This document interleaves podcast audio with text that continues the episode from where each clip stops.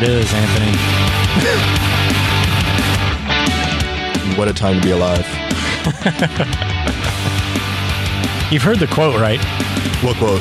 May you live in interesting times. I've never heard that quote before in my life. Well, you need to look it up. Oh, here we are. Yeah. The whole goal is that you live in a time that is of interest, whether good nor bad. Is this some Star Wars stuff? No. Okay. Not at all. But I'm a huge fan of Star Wars. Never. I've seen one episode or one movie. That's it, all I got. I was going to say episode. It's episode one. Right. Okay. Well, that makes sense. Yeah. Okay. Oh, and this is Freightonomics. Freightonomics. Ladies and gentlemen. Yeah. Welcome to this week's Freightonomics, where we combine uh, an analysis and stats of the freight industry with macroeconomic analysis and hopefully blur- bring a little bit of clarity uh, overall to how they both relate, interact, et cetera. Also give a little bit of explanation over what you can do about it. Yeah. Especially those involved in the industry itself. But hopefully we also give a little bit of insight to those outside of the sphere. You know, there's always this... Uh, you know, this population that thinks like, well, you know, I'm in my finance industry mm-hmm. or I'm in my, you know, retail industry. I work at Target and maybe I don't know, uh, you know, everything that's going on because I have this specific job or the specific detail. But you know what? We're all connected in some way. Uh, transportation to retail to health industry, all of it connects in a way. Uh, mortgage industry. Would you, know, you say housing. It's a chain? Oh my goodness. Here we go. Some form a chain of, that is connected. Some form of chain. That supplies only, the world. If there was only some term for it that we could use. I'm just wondering. Yeah. So, yes, welcome to this week's episode of Freightonomics. Now, Anthony, we have had a, you know, this year has been basically uh, marked with the coronavirus. Yeah. Like we are now in the coronavirus era of existence. Yep. Um, my own personal take is that this is the flu. And it's already out there and mm-hmm. we're pretty much, you know, it, there's nothing we can do. There's yeah. nothing we can do to contain it. Uh, it's already run its course in China. It looks like China has stabilized in terms of new existing cases. You know, they're right around eighty thousand. They've been that way for a few weeks now. They feel like they've got it under control. eighty thousand. You know, eighty thousand in terms of confirmed cases. Of course, there's all, it doesn't mean that there's eighty thousand specific cases out there. There's probably several hundreds of thousands. Uh, that they just, you know, the uh, the sample size is biased towards those who go to the doctor, who report it, et cetera. Um, and what China reports? It, yeah, that too, which we talk about. Um, so the big concern, of course, in the uh, in the world is how does this impact the global economy? A lot of our four oh one k's have had a nice roller coaster of a ride over the last week or yeah. so. Exciting, if nothing else. Yeah. Uh, up, up a thousand dollars, down nine hundred, yeah. up, you know, just all over the place. And I was talking to Seth Holm about this impact the other day. Now, this is, of course, very relevant to anybody out there. And I'm, you know, no, no Seth Holm in terms of financial market experience. He actually ran in a, he was a money manager at a, you know, hedge fund at a hedge fund. Yeah. So he, he understands the psychology of it. And that's a, that's, that's a key term right there. The psychology of it. Big time. Uh, I think we all know that the market is not necessarily as rational as we would all believe or like it to be. Right. Uh, the stock market is what I'm speaking of in particular. So as the Dow Jones flexes up and flexes down, Uh, I liken it to my, the, the emotional mood swings of my seven year old. Mm. And it's, you know, and it, and it's one of those things where, you know, and I asked Seth, I was like, can I get a little insight? You were there. You're the right. guy that's trading. You're the one hitting the button every day in over, the trenches over whether or not to hit, buy or sell. And he was basically explaining like, you know what?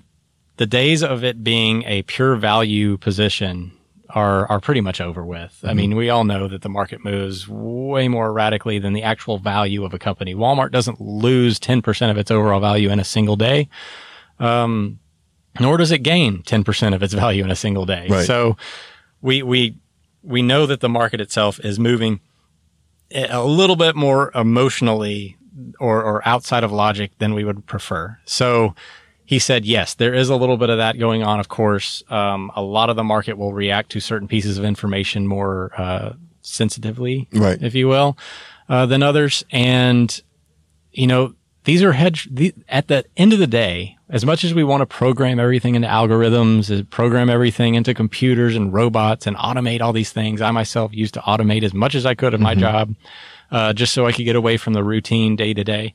But at the end of the day, there's a human aspect to everything that we do. There's a human aspect to all of our transactions, everything that we talk about, as much as we want to be buried outside of that sentiment and feeling that I so... Sentiment and feeling. That I so much... want to get away from. It is a real variable thing in this equation. Right. So it's one of the hardest equations to solve. And a lot of these, one of the, the smartest people in the country are sitting in desks right now programming algorithms because of that sentiment. Right. And they're trying to capture how much does that feeling move the market up or down. And in that movement, people make and lose money. Right. And that's the way the market works today. So like it or not, that's the way it is. So a lot of this emotion or this movement in the market is simply somebody saying, you know what, if I lose a lot of money, regardless if, you know, Peter over there loses money too, Seth sitting in this chair, he's losing money. All this, all their clients are sitting there saying is, I'm losing money. I need to find somebody else, mm-hmm. even though everybody else is losing money. Right. They start thinking about, they just don't like to lose money. Yeah. No, none of it. I don't like to lose money. Do you like to lose money? Not, not particularly. No, no I don't like to. Not usually.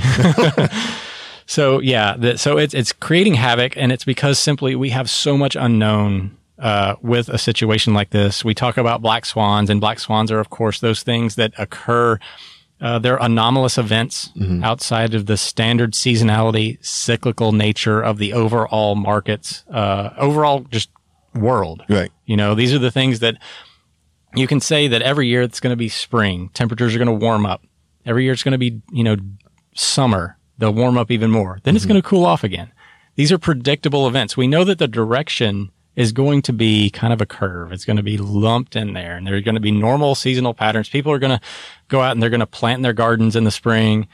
They're going to need water in the summer when it heats up and it gets drier. Uh, and then in the fall, they're going to plant some stuff. Right. You know, this is a seasonal algorithm mm-hmm. that you can program relatively easily. Now, the peaks and valleys of those seasons are obviously not as predictable. There's a lot of other variables. I'm oversimplifying a bit. yeah, yeah. I mean, even sometimes the turning point, because I, I think a lot of times when people think of economists, mm-hmm. they they forecast. And I think the easy part of forecasting is the direction, mm-hmm. because when it's going down, everyone jumps on like, hey, it's going down. The, the tricky part is that turning point. Oh, being when, able to predict when that uptick is going to go. When is it turning? How high is it going to go? Mm-hmm. How low is it going to go? Yeah. This is, this is, if you look at the freight market itself, if you look at spot market averages, um, over the past several years, you cannot apply any year to the next year. Mm-hmm. You can tell in June rates go up. Right. You can tell in December, November rates go up. But they are dramatically different every single year. There's no one year that you can overlay on top of each other and say, yeah. oh, fifteen percent increase in June. This No, yeah. you can't do it. It's never it's, the same. It rhymes, but it's not the same. Yes, that's a good analogy. I like that. Uh, yeah, it technically rhymes. So let's let's give the people a little bit of an update on the coronavirus situation. It is the story. I think a lot of people mm-hmm. may have fatigue, and whether or not you believe it is a, tr- a significant event or not, whether we're overreacting or not, that's another story. Uh, but let's let's just stick with what we know about this thing. So we just had Greg Miller, uh, you know, brilliant writer. Amazing. Yeah. Uh, report on how basically China has recovered almost all the way to where they were pre-coronavirus, pre-Chinese New Year levels. Now, Chinese New Year, of course, the holiday that occurs once a year, uh, early in the year in January, February. This year it was on January twenty-fifth. Uh, and traditionally, a lot of Chinese workers, uh, you know, basically exit. They don't work anymore for about a week. Mm-hmm. It takes them a couple of weeks to get back up to production. Takes them several, uh, you know, it takes several months for this cycle to move through the international shipping supply chain, if you will. By about late April or so, we have fully cycled through Chinese New Year, and it's literally only one week right. of existence. Right. This year, of course, uh, we're expecting a lot deeper trough, and we already have seen it in our international uh, imports uh, data. Mm-hmm. Uh, it has troughed significantly deeper and a little bit longer than we would expect it, and we're not even through. We're not even, you know, we're not even scratching the surface, really, of the troughing period. Right.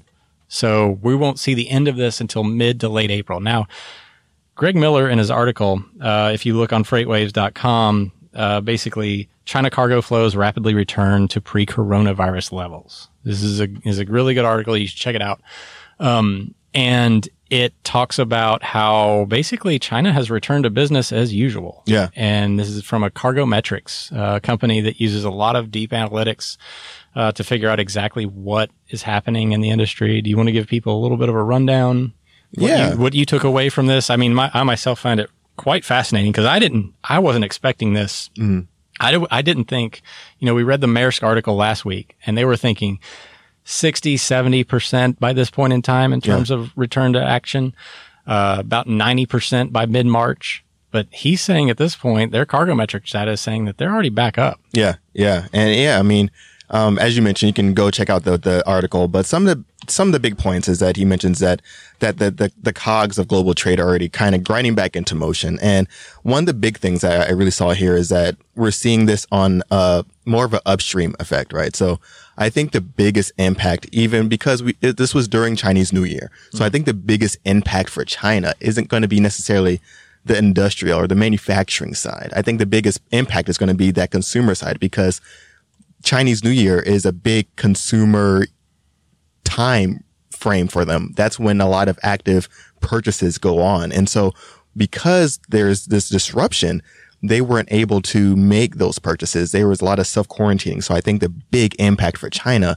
is going to be on that consumption um, point. And I think we're also going to see that um, with uh, maybe luxury stocks um, that are operating in China, when they see um, earnings a lot lower within that region because there was a lot less consumer activity. But um, yeah, so Greg really does a great job breaking down uh, this in this article, just going over some of the the, the exports um, from China and how they're really starting to ramp back up. Um, now it's going to be there's also going to be some disruptions that may Um, kind of come online, whether that's going to come from the, de- the demand aspect of manufacturing and production and things like that. So that's still unseen where, whether that demand is going to be, be strong as they ramp back up. But um, being able to see that they're already kind of ramping back up, I think gives hope to other regions that are have just now be newly impacted by the corona outbreak, to see that where the origin is, is already starting to kind of tamper or taper down a little bit. So I think that's a really good takeaway there. But, um, a lot of the data that we're, we're seeing now is, it's, it's kind of like a, a little bit of a bright spot, wouldn't you say? Yeah, no, it's, it's, it's really good news, especially for the trucking industry, uh, spe- you know, in terms of whether or not we were, you know, there probably will be an impact to the overall volumes here in the next couple of months. Uh, but the big unknown was how deep and how long mm-hmm. will that exist? And that's obviously a big question. And it won't manifest itself uh, for another couple of weeks or so inside the trucking industry. We are already, you know, from our data, what we're seeing, a lot of that is outbound volumes out of Los Angeles, Ontario market. Yep. This is this is a big freight hub for the United States. A lot of imports come in there, but there's also, if you look on Google Maps, I know I've said this before, and I get, I kind of get lost in the Google Map aspect because I love technology, mm-hmm. uh, especially the way that it materializes, you know, and it's in the most simplistic forms. And just looking at a map of Ontario, California, Fontana, the area of Los Angeles, you could just see, and you have, you can zoom out. Yeah. And you can see just a sea of warehouses, sea of D Cs sitting in that area. And it's due to the fact that a lot of our biggest shippers, the biggest accounts in the country, you know, your Targets, Walmarts, um, AmeriCold, um, you know, any, any big, think about a big shipper. And yeah. they're probably, they probably have some presence there. Now, some of them may be hidden in terms of overall warehousing. You know, you have Prologis out there that, uh, you know, basically specializes in warehousing, uh, for customers. Uh, so they'll, they'll own the warehouse itself, but they'll lease out their space to customers to have, you know, they, that allows them to flex up and down in terms of overall warehousing ability.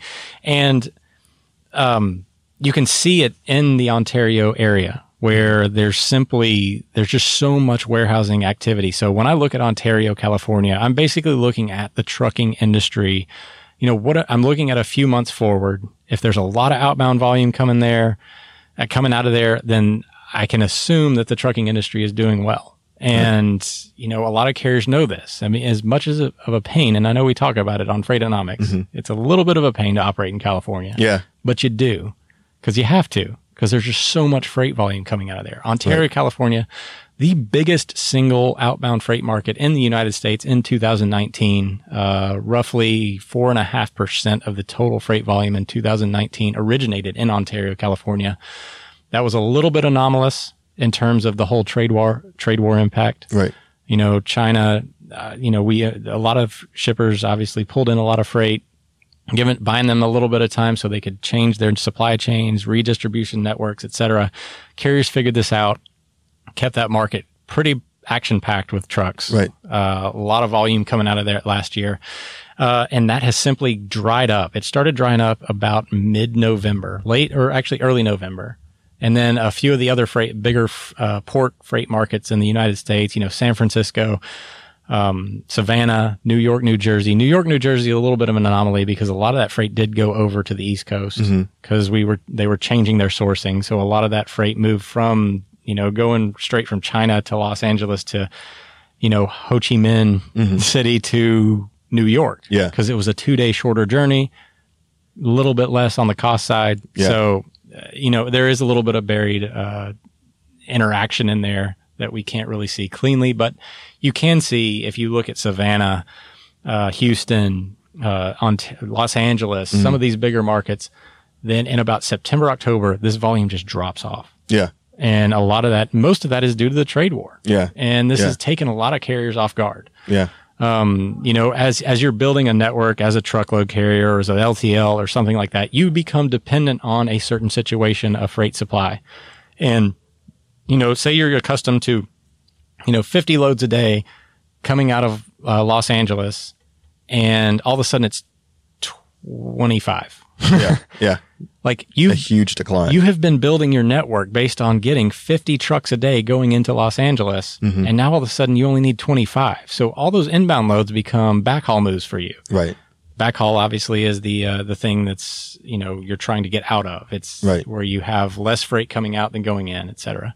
Um, but it's also a return trip in a lot of instances. But anyway, the point being is that you are out of balance now. And yeah. so this dramatic fluctuation in the freight network or the freight, I guess, footprint of the United States can really uh, disrupt the, you know, a carrier's ability to operate. Yeah. And of course, in that you have this implied inc- uh, decrease in capacity. Yeah. And that increases your spot rates. Right. That increases your contract rates. Yeah.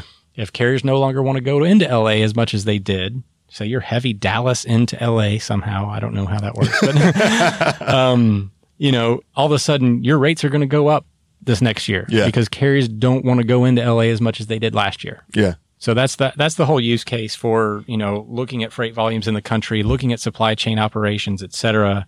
You know, you really need to have this impact. You, you really need to understand the impact of the global economy. I mean, yeah. the coronavirus, is, you know, could disrupt that in the short term, but the real uh, you know, issue, in my opinion, over the last year has been the trade war and how it has created this bubble, mm-hmm. uh, this fluctuation of volume coming out of Los Angeles, et cetera. And, and we, and one of the things you mentioned was like the inventories and warehousing and, and stuff being pulled forward. Um, I had a good chance. I had a chance to chat with, uh, the good folks over at, uh, that, that put together the Logistics Managers Index, uh, Ooh. Professor, uh, Zach Rogers and Dale Rogers. Great um, name. Great name. Yep. Zach. He spells it Z A C. It's a little bit different. I'm all right with that. A little edgy, you know? I'm all right. Um, but I had a chance to chat with them. Uh, of course, L M I, very similar to the Purchasing Managers Index. Um, it's pulled together by uh, Colorado State, Arizona State, uh, Rutgers, University of uh, Nevada, Reno, Rochester Institute of Technology. I think that's all of them. Give them I all their credit, Anthony. Forgetting one or two. Um, my apologies. But um, one of the things that they, it's broken down in components. And, and one of the things that they saw was, one, the L M I moved uh, down in the, in the most recent month for February. Um, and the other thing is for the L M I, it, it's not like the P M I where it just kind of captures um, the manufacturing component. It also captures uh, consumer sides as well. Um, it's so we saw that uh, inventory levels dropped below fifty. So it's similar oh. to P M I. So inventory levels dropped to from fifty-four point two to forty-eight point four. So for those of you out there not familiar with the L M I, uh, you know, it's a, it's a diffusion index mm-hmm. based on surveys of what, three hundred to four hundred supply chain? Yeah, a couple hundred. Yeah. Uh, North, or I won't say North American, but I think just U S uh, logistics uh, executives. Yeah. So when they say that their inventory is dropping, that means that they literally don't have the inventory in their warehouse that mm-hmm. they had before. So mm-hmm. that means that they are now slightly undersupplied. Yeah. And, and warehouse capacity, that's another metric that they ah. measure. So it went from a fifty-four point seven to a sixty point eight. And so this is the first time in the L M I history that it's been above sixty. So they have lots of capacity. So that means basically the warehouses are emptying. Yeah. And what that should lead to is that more imports are needed and demand is outpacing supply. Yeah. Correct? Correct. All right. Look at me. Look at show done. Yeah. so, so for those of you out there and, and, you know, in the transportation sector, that means that you may actually see, and I didn't think that this impact was going to be quite as significant, and we still have yet to see it fully materialize, right. which we won't for the next several weeks, uh, the recovery from this impact of Chinese New Year, uh, coronavirus, the inventory levels, they're going to need to replenish those because all these warehouse managers need a, they keep a certain percentage of inventory and they want to keep a certain amount. Now you track, uh, the business to sales inventory and it's about one point four. Mm. Is that accurate? I think that sounds about right. So one point four, uh, which means that they have one point four months of inventory available mm-hmm. for sales. Now we expect that number to fall because that is a pretty lagging indicator. It's yeah. not, yeah, we don't normally see that for a few months and it's recorded by the uh, Bureau of Economic, Economic analysis. analysis. There we go. Look Jinx. At that. um, so, yeah. So if they have one point four, we're expecting that to go down probably into the one point three, uh, three five, three six era, mm-hmm. you know, area, uh, because we just haven't had a lot of replenishment coming from overseas. Uh, what, twenty-two percent of our imports come from China? Yeah. Is that right?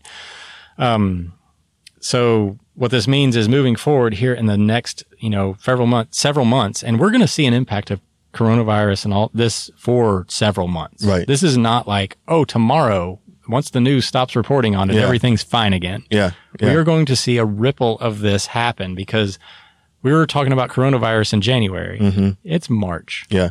And we still have not seen one percent movement in truckload volumes related to the, uh, the import volumes declining, and they've declined a lot. Kind of reminds me of I M O twenty twenty, but it is, it it's thinks, coming. You know, we're, we've become so good at reporting information in this country, in this world, I should say. We, we've become so accustomed to this immediate gratification that we just anticipate, we anticipate so quickly mm-hmm. and we expect these things to happen so fast that we've become biased to thinking, well, nothing happened there. Yeah. And then it's already tomorrow. Nothing's happened. Yeah. And then four weeks later, here it is. Yeah. And that's what happens. It takes time for these things to happen. Mm-hmm. They've, a lot of these shippers, uh, before Chinese New Year, we saw a spike in imports, a lot of volumes, a lot of shipments, et cetera, coming in front of Chinese New Year. Mm-hmm. So what that did was it built up inventory levels. Right. Well, it takes about two to three weeks for those, uh, shipments to get across the water. We're not an airplane ride from, you know, Shanghai or Shenzhen, right, you know, right. it's, it, it's, it's pretty far across the water. And then it has to go into warehousing, et cetera. And then it gets transferred and trucking, yada, yada, yada. So the topic of the day, Anthony, that I'm going to dive into for this, if for those of you that have been watching, listening, et cetera, uh, we are f- basically building up this one oh one, this freight one oh one, if you will. It's like, like an encyclopedia. Yeah. It's basically, what is this? These are the type of things that I was asking questions to when I first got in the industry. You know, maybe you're in a specific segment of the industry. Maybe you're not in the industry at all, but you want to know more about what a specific item or topic is. And this week's topic is freight forwarding. I can't. Also, yeah. I forgot to mention, um, you might see me, uh, if you're watching, looking down at the computer screen often. Mm-hmm. I am monitoring LinkedIn and YouTube. So if you want to jump into the conversation, feel free to comment, send us a message. If you got a question or just want to throw in some input, we are here. We are watching. Yeah. So anytime you want to jump in, ask those questions. We love those. Um, you know, but the whole purpose of this show is to educate. It's kind of the how stuff works for freight. Yeah. At this point. um, freight and economics, if you will. And uh, so bring them on. So this week we found, you know, I just thought that this was extremely topical and very relevant. You know, we, we have Henry Byers here, but he's not available today. I wanted him to be on the show today to really dive in a little bit deeper, but I'm going to do my best to, to fake it. Best Henry impression? Yeah, my best Henry impression and grow six, seven inches and uh, become extremely intelligent. He's a smart guy. All at, all at once. He's a smart guy. We're not, we're not going to dive into the full on, you know, deep analysis that he can do, but I, I just want to make this an approachable subject. And, and the whole topic today is to figure out what is freight forwarding? Mm-hmm. What does that mean in the overall transportation industry? I know I didn't necessarily have a lot to do with it back in my life, yeah. but I knew that it existed. Yeah. And we did have some level of tangential interest in what happened there. Right. And a fallacy of mine is that I just didn't know that it existed in the, ex in the extent that it did. And that's one of the things you, you, you chatted about earlier, right? Is like you could live in your world, in your lane, and not really be affected by, and think you're being affected by this whole supply chain, right? And exactly. So this is like, I think, uh, a, a good step into, hey, this is how it's going to affect other areas of transportation. Yeah, exactly. And, and just knowing the basic workings of it might help you in your day-to-day job in general. Um, you know, it, it would have helped me tremendously if I'd have just known a few basic principles of this. That way I wouldn't have had to have, you know, existing, you know, ex extensive conversations, learning about it, and then mm-hmm. I could get into my analysis or whatever I was doing. Uh, so yeah, today's topic is freight forwarding, and this is extremely relevant to today's market. And in the next coming months, you probably want to know about it. Yeah, yeah. So freight forwarding, uh, traditionally, and, and a lot of people think, oh, freight forwarders are just brokers. Mm. It's a little bit more complicated than that. Yeah. So is this more so level or uh, skew to the international community, Zach? Quite a bit so. How timely. Yeah. And that's, and that's why, that's why I decided that we need to cover freight forwarding uh, this week, because we have, you know, there is a lot more, there's going to be a lot more prevalent here in the next couple of weeks. Um, you know, freight forwarders are different than, you know, your three P Ls that you hear about. You know, yeah. you work at a brokerage, you're, you're an intermediary. Yeah. And that's, and you intermediate freight movements. That's the only level of similarity between freight forwarding and a three P L. Gotcha. After that, it is a totally different world. Uh, so freight forwarders specifically, I mean, to, to put it in its simplest terms, they handle all the transactions moving freight from origin to destination anywhere. Yeah. So it's multimodal. So that means it could go on an airplane, mm-hmm. truck, rail, um, name another way. yeah. Name Truck, another way. Rail, air. And a ship. Ship. Uh, just the biggest one. Yeah. A ship. Um, you know, they, they basically say, okay, so Target needs to ship something across the ocean. Mm-hmm. And they say, you know what? I don't have the relationship to get that LOL surprise doll from Shenzhen. I see what you did there. Relationship. I see what you did there. From Shenzhen to my warehouse in Atlanta, Georgia. Yeah. So they're, one of their biggest value adds is the fact that they can handle, they have international agents and they can get that freight from China. They mm-hmm. handle all the paperwork, which again, one of the biggest differences is the amount of paperwork a freight forwarder is willing to deal with. Gotcha. They have to handle all the customs, the warehousing. They don't necessarily own any of it. So that's a, that's a big part of it, right? Yeah. Owning the freight and then owning the, yeah. the, the goods that you're, that you're hauling or transporting throughout the country or right. w globe. There's a legality issue here, and I'll get into that here in a little bit. I don't want to dive too deep into that just yet, but basically you need to get it from a warehouse in Shenzhen to Atlanta. They will say, all right, we're going to, we're going to send a box truck to go pick up your LOL surprise dolls, mm. you know, to get it to the warehouse at the port of Shenzhen. Shenzhen then, you know, they, they handle all the documentation, all the, you know, the paperwork that says, okay, this freight can leave yeah, and go across the ocean and exit China. It's going to be okay. We've inspected it. Also, it has all the stuff that you've asked for. So they get through that process. So there's, the more you're handling something, the more complicated it gets. Right. There's a lot of handling and there's a lot of bureaucracy involved in getting something outside of a country into another country. Yeah. So they handle all of that. So they say, gets on a box truck, goes to the port, gets from the port into a warehouse, from a warehouse, then it gets loaded onto a container ship, and then from that container ship, it goes across the ocean. Mm-hmm. And then they handle the paperwork about it entering the United States. Let's right. just call it the Port of Los Angeles. Yeah.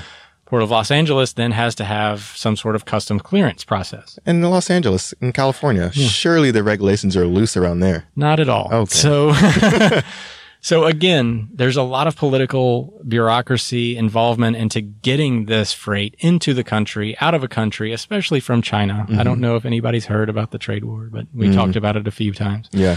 Um, so there, there's a lot of stuff involved in getting that freight across the ocean into the country. Then, once it gets into our country and it says, okay, you're clear, documentation, documentation, mm-hmm. Mm-hmm.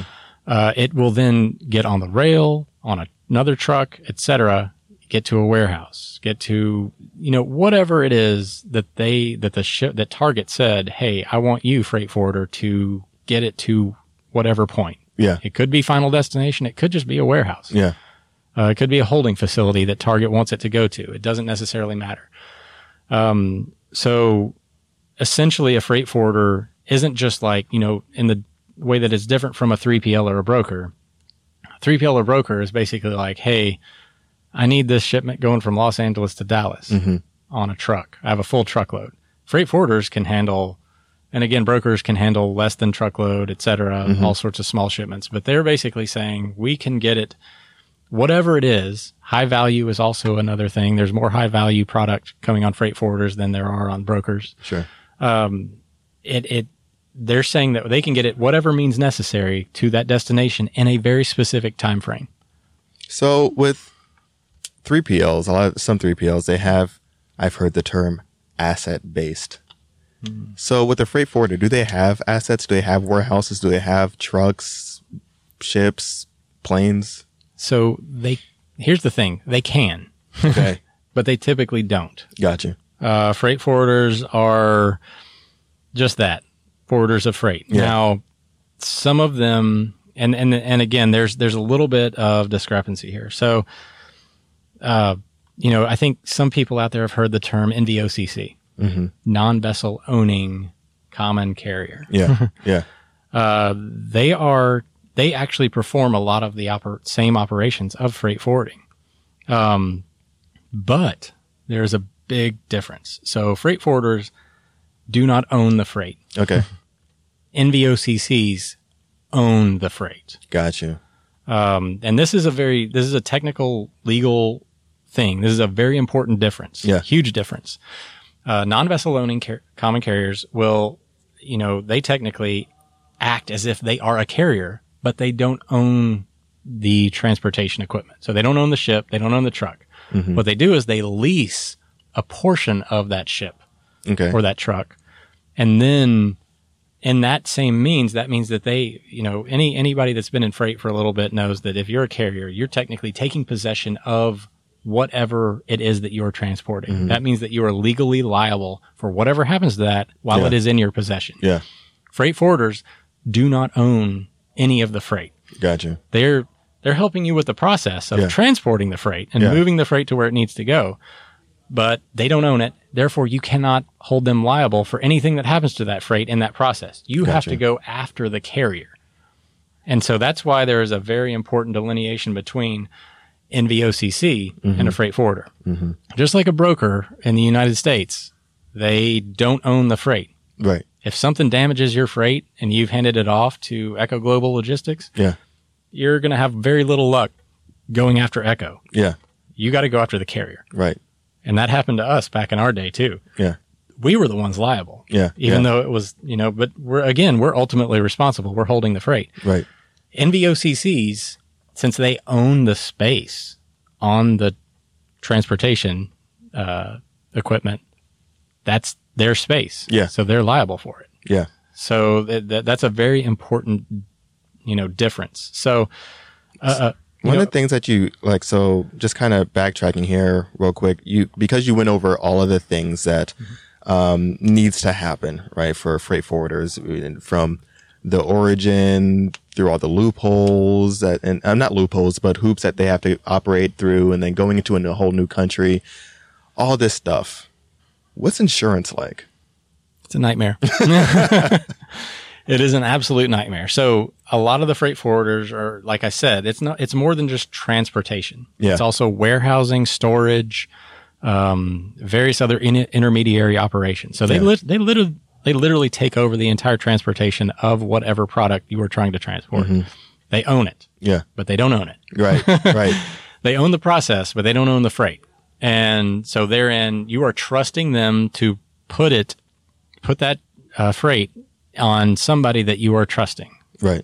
Uh, otherwise, you're going to be very unhappy because they're going to damage it, or it's going to be late, et cetera. But they are responsible for the entire service of it, but the they don't own it. They can't they can't be sued for any damages or anything like that. Gotcha. So, um, you know, the insurance part of it is obviously a big deal. Yeah. And yeah. there's insurance uh, providers that specialize in these intermediary insurances yeah. just to make sure that there is an extra layer or an extra buffer between the two. Uh, but again, most of that is, since you do have extra layers of it, insurance mm-hmm. costs are going to be a lot higher, but mm-hmm. also a lot of the freight is a lot higher in value in right. general.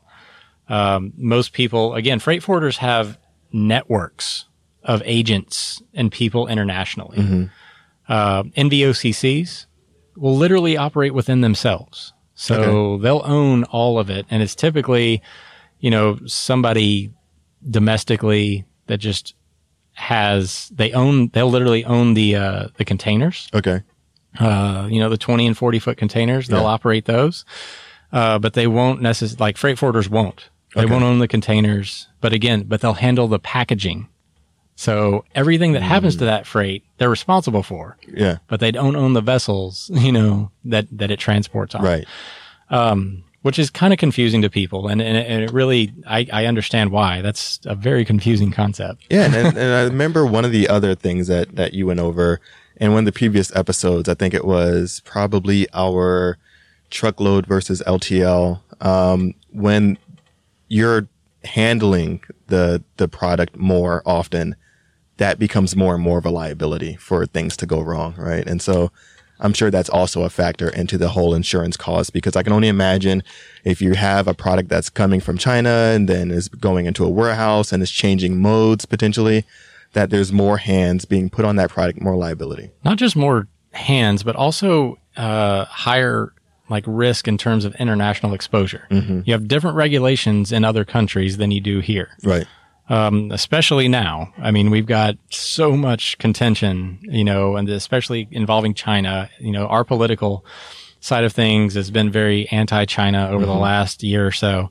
Uh, so that means that there's more increased chance that your product may not make it over to the United States in the form that you think that it's going to be in. Right. So that's going to increase your risk. Right. So you have to think about everything, especially on the insurance side. They're not simply there to say, ah, we're going to just mess over the customer. Yeah. You know? Yeah, yeah. It is literally an algorithm that says you have X percent chance of losing this freight or damaging this freight on this load. They then put that into a, they turn it into a financial figure mm-hmm. and that's what it is. Gotcha. And it has nothing to do with the fact that, you know, again, a lot of it has to do with the value of the freight. Right. Because obviously the higher the value, the higher the cost of replacing.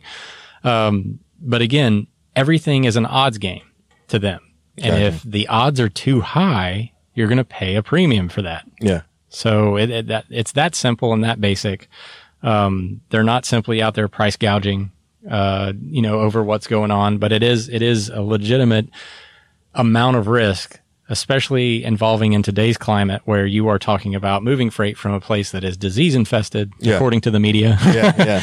even though there's eighty thousand confirmed cases in a, what, it's quite a few billion. They've got a few billion yeah. over there.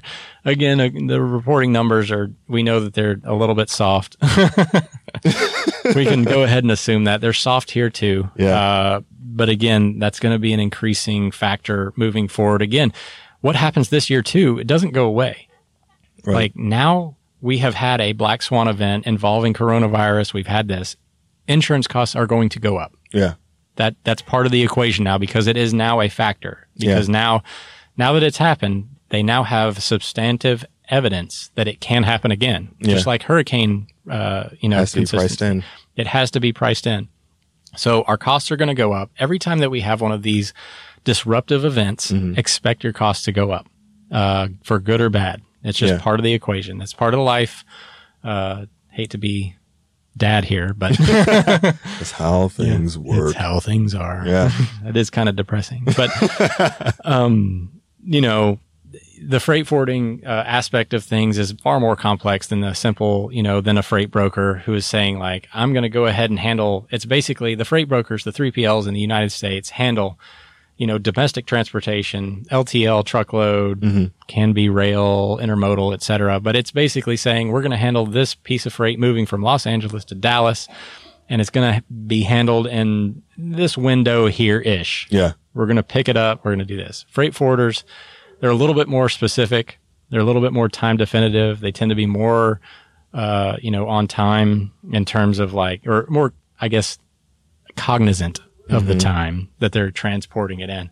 Uh, that's why that they involve uh, the airlines and the air freight industry in that, because a lot of that freight does need to move very specific windows. You got pharma, electronics, et cetera, yeah. that are involved in that a lot more often. But yeah, they are, you know, if, if you have to simplify it all the way down, uh, the freight forwarders are far more international and the freight brokers are far more domestic. Yeah.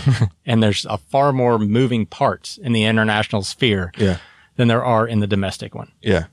Um, and one of the things you, you chatted about earlier when breaking this down was, because I'm thinking of all the things that has to happen for a freight forwarder, mm-hmm. you need to be able to leverage quite a network of relationships in order to have a continuous, smooth operation. Yes. Yes, you need lots of people. You need lots of things involved. That increases your overhead. That increases your costs. Mm-hmm. Increases your risks, et cetera. So you're going to have to pay more for that premium. Yeah. Um, it is not a very, again, and you don't have control over all the parts. Yeah. Like I said before, you have agents sitting over in China that are going to handle one part of the transportation, one part of the warehousing. You're going to have different regulations over there than you have over here. It's a very complicated process. Yeah. Um, not, not quite as simplistic as saying, I need a truck moving from uh, Saint Louis to Chicago today. Yeah. Yeah. And I need it moving, you know, I need it picked up today, but I need it delivered, you know, Thursday. That's expedited freight, but at the same time, it's not, uh, you know, it's not as complicated in terms of, you know, figuring out who's going to handle it. You know, you call a list of carriers. Yeah. Whereas with an international shipment, you call the shipper, mm-hmm. you call the government, yeah. you yeah. call the warehouse provider, you yeah. call the port, yeah. you call the transportation provider domestically, you call the port domestically, yeah. you call the insurance provider domestically, you call all these, it's literally just a plethora of entities yeah. that you have to deal with. Whereas in the United States, in a freight brokerage situation, it's very simplistic. Yeah. Um, not Imagine starting people. a freight forwarding company, just... It's a lot. Yeah. and the, and again, the N V O C C gets confused with that. They do own the space. So there's yeah. a legal, you know, that is a big, that is a big deal in terms of, you know, overall cost, overall, you know, what you are paying for. Right. Um, that's, they're going to handle a certain part of that. That's not necessarily the same way that a freight forwarder would. So fun facts Ooh. about freight forwarding. About it. So you've, you've seen the notes. I'm not even going to pre- pretend. Let's pretend. When do you think freight forwarding began? Mm. Ignoring what you know. And ignoring what I know. Zach, I, well, technology is, I mean, I'm, I'm thinking global expansion. Maybe freight forwarding began around nineteen fifties, forties? No. No? No. Earlier? Earlier. Really? So think about the early, think about transportation. Yeah. This isn't like international trade is not a new concept. It's been going on for a while. It's been a while. Yeah. But think specifically about transportation in more of a industrial modern era. Mm, the Industrial Revolution, oh, especially. We're getting there. Yeah. We're getting there. Yeah. eighteen thirty-six. Okay. In England, the Thomas Meadows Company. Now, I'm not saying that they are the first ones, but they are some of the earliest recorded versions of modern day freight forwarding. And that's because that's that arrived right around the time of the advent of steamships mm. and rail, mm-hmm. because you have this multimodal, you know, aspect of things. You're, you know, you have the ability to, you know, keep goods safe and intact. You have, like, England is, of course, expanded. You have colonialization around the industrial area yeah. era, era, I should say, and they are now, you know, they ha- there's an interest in keeping those goods safe yeah. and, and intact over long distances outside of your realm of control. Con- England is not is a very small country in terms of area. Yeah, yeah. Uh, but traversing the Atlantic Ocean, that's no small venture. Right. So eighteen thirty-six, that was that was basically the first, I guess, recorded uh, instance of mm-hmm. modern day freight forwarding. Interesting. Early. Yeah. What do you think about that? That's, that's pretty impressive. I mean, it makes sense, you know, if you link it to the Industrial Revolution and really the, the impact or the influx of um, steamships and rail and all that stuff coming online. So, yeah, it makes sense. Yeah. So, I feel like we've covered that pretty extensively now. Yeah. If you don't know what a freight forwarder is, uh, the difference between M V O C Cs, call us. Yeah, yeah, I don't know. Yeah. Email us, whatever. Reach um, out. Reach out. Um, but... You know, you know, it is going to be a more important aspect of things, especially moving forward, because it takes so much time mm-hmm. for this freight to move through the system. I think that's one of the big points. That's one of, one reason I wanted to cover this today is because everybody's thinking, ah, I haven't felt anything yet. My contracted right. freight volumes are doing fine. I'm doing well. Uh, nothing's impacted me yet. I read all this stuff on FreightWaves. I don't see volumes going down. I don't see them going up mm-hmm. uh, significantly. So it's it's it's a non-event. Give it a minute. Yeah. yeah. We are not yet. So we literally, what, four to five weeks away from Chinese New Year. Mm-hmm. Something everybody was already planning for on the shipper side. Right. They built up their inventory. It was already high because of the trade war. They were already happy with it. Mm-hmm. Especially, you can see that clearly in November freight volumes uh, out of L A. They fell off a cliff about twenty to thirty percent in a single month. Um, so they had plenty of inventory. So there's an inventory level, just like the L M I is, is presenting there. It's now falling below what probably several are thinking is an acceptable level. Right. But now they have to place those orders. Right. And then they're going to have to come back.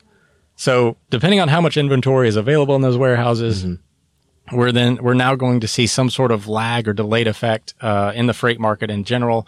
People might be panic buying or panic pushing freight. Mm-hmm. So it might cover up that impact a little bit. I mean, you have to think about this. How many masks did you order last week?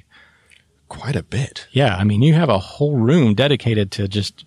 Yeah. Designer, different, you know, prints, patterns, all of that. There's so much that has happened uh, around this. Anytime people get excited or anxious or whatever, mm-hmm. there is panic buying, all this kind of stuff that happens that may actually cover up a lot of what we've seen already yeah. in terms of like diminished freight volumes. It's just going to be different freight.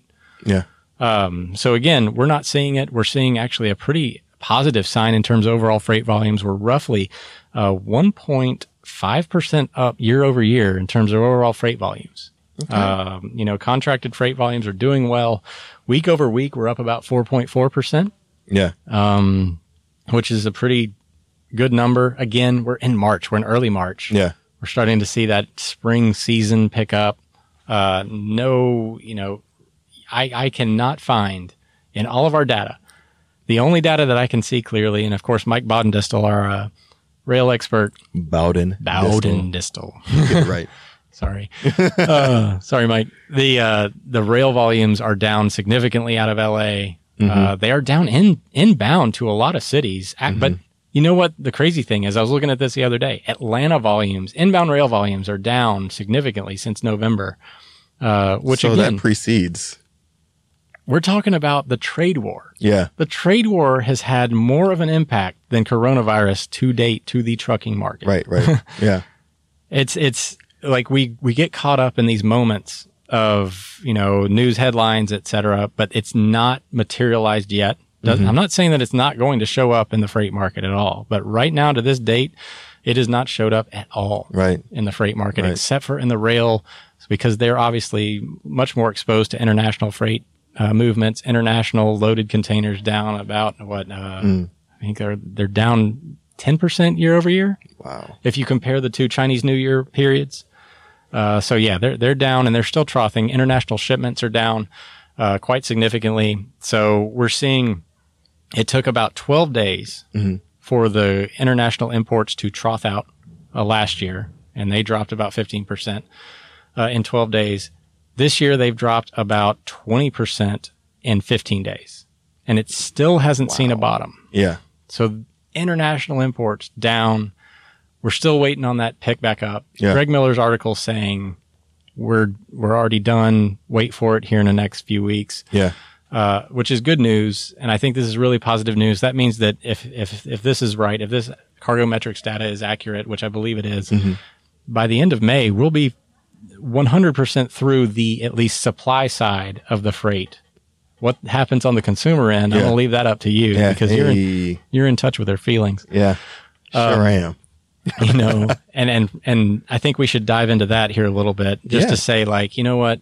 The consumer is what drives a lot of the freight mm-hmm. in the United States. Mm-hmm. And so far, I don't know if we have seen anything that has showed that they are losing interest outside of stock market volatility. Nothing just yet. Also, Paige Finch on LinkedIn, we see you, says produce season, dollar sign, dollar sign. Mm-hmm. Um, we're, we're getting there. And then she also says, then why can't technology promote the success of such a large portion of transportation transactions?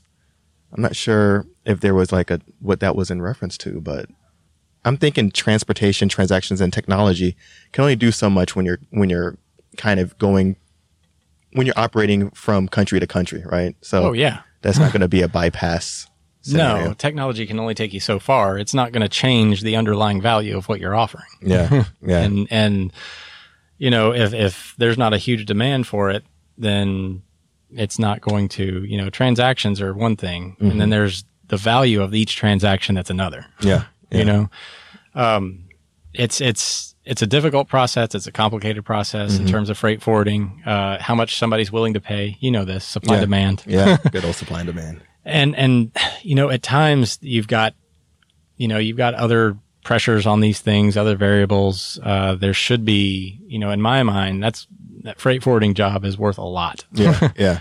But then you hire somebody, especially if you're doing this consistently. You mm-hmm. hire somebody to specialize in this, and you develop your relationships, and it becomes a very fluid, easy process. Yeah. It's those that aren't used to this type of thing, those that don't maybe have the relationship with the steamship lines, the mm-hmm. rail, uh, the people that get it across the ocean. Again, right. and think about the scale of the.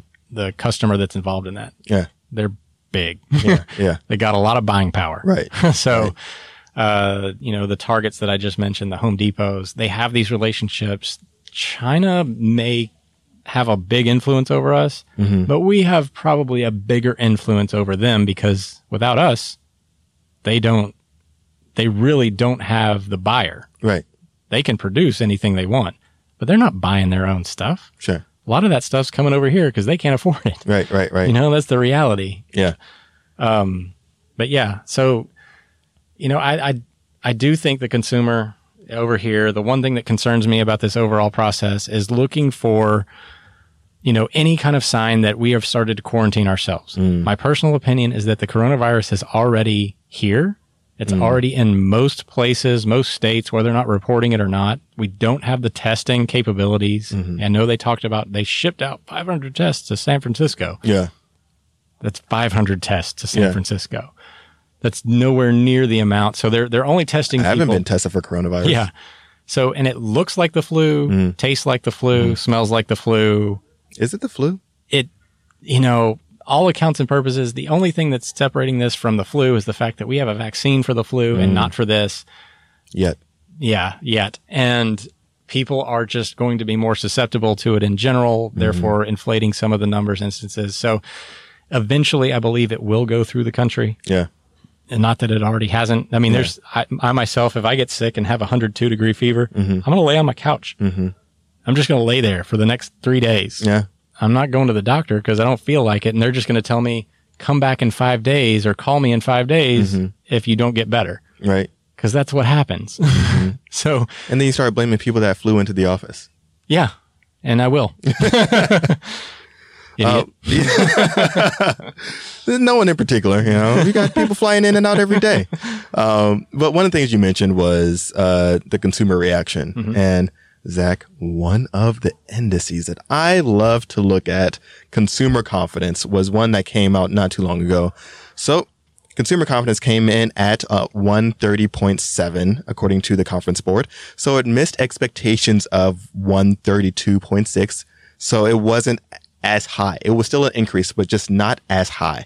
Um, so it really shows that there's still a strong reading in, in January. And so Um, this really kind of covers a, it, it, I like this because the, the coronavirus is already introduced, right? Mm-hmm. It has, it didn't ramp up, and the most recent stock action that we just got through, that we're still kind of going through now, is still underway. So that's going to be, I think, baked into the next release. But this at least shows that there is some resilience. Yeah, yeah, it's some hesitance, but there's some resilience there. You know, it, it, it increased, but not quite as much. Right. It in decline. There might be a little slight decline next month. I don't know. Um, but it does show that there was still an overall strong reading.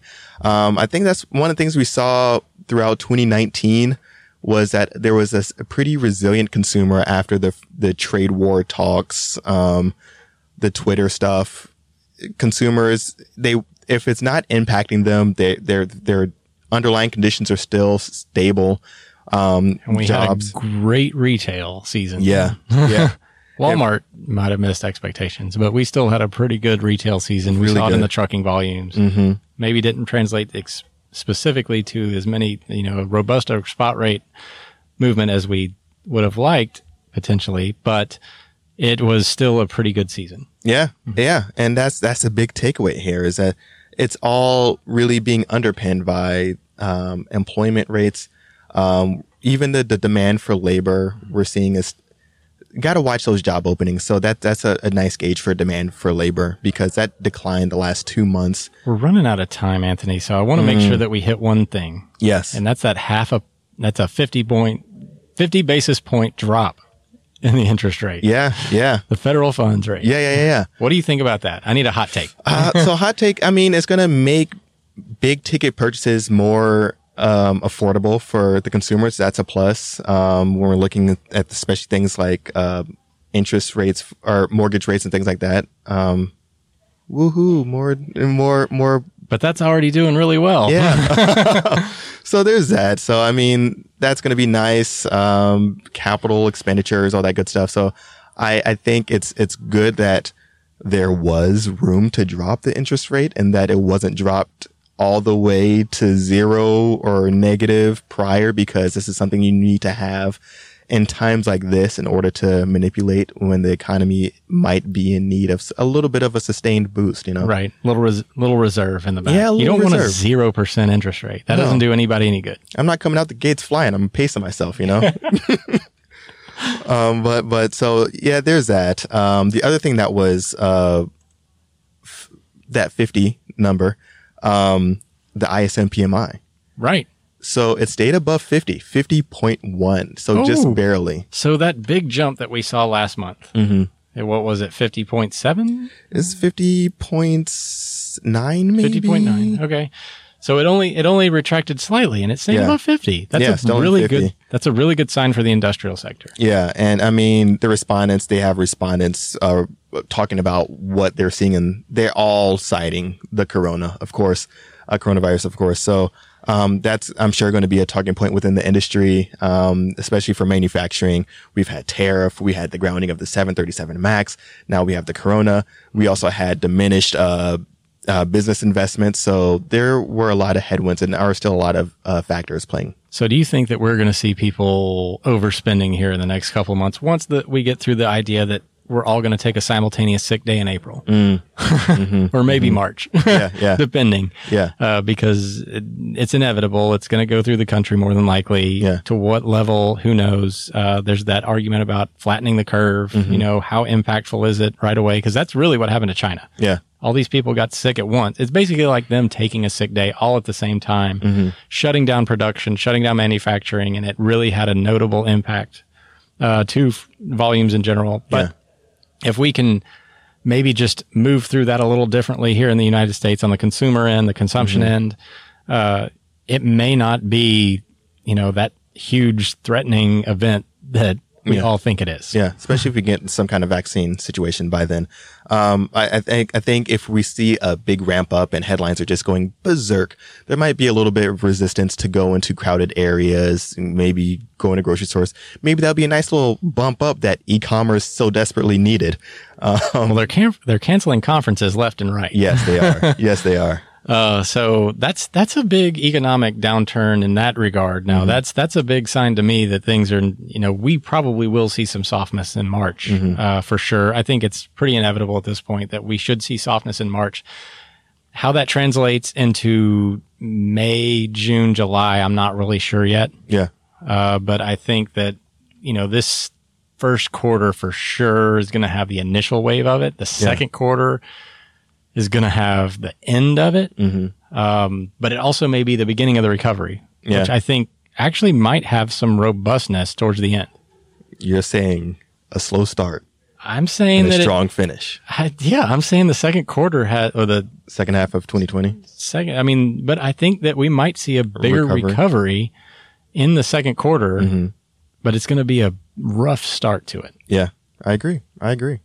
Okay. Um, and we don't really have a, a debate topic, Zach. I mean, I was going to have my hot take that ice is kind of gross, but you are kind of on the same board. I've had some that. gross ice, and I think that yeah. it can taint things in general. So, yeah. What's your take on tap water? I don't drink it. I don't. Okay. See, yeah, we got we nothing this week. We, we got can't nothing. Debate it. But okay. I think I think we covered enough this week. Yeah, we you know? did. We did. We'll have a hot one next week. We we kind of came in hot with the coronavirus. Speaking and we had, of hot, I prefer heat over cold. I agree. Okay. See, so we got nothing today. See, you, you know that I do. I I mean, I'll take one twenty-five over twenty-five. You heard me talk about January. Yeah, the January blues. Yeah, will, we don't have anything today. That's no. all right. And, and also the heat will kill the virus and we'll all be happy. So there we go. Just like we should be. All right, Anthony Smith. So I think that wraps it up for this week in Freightonomics. Yeah, shout outs to Emma, the intern, running the show behind Emma, the scenes. Thanks as always. Making us sound Making good. Making it happen. All right, guys. Y'all have a good week. Emma, the intern. Emma, the intern. Making stuff happen. Seems, Look at her there, hard at work. She's more than an intern. She is. She's here all the every day. She's more than an intern to me. Oh, my goodness. Get it done. Put that coffee down.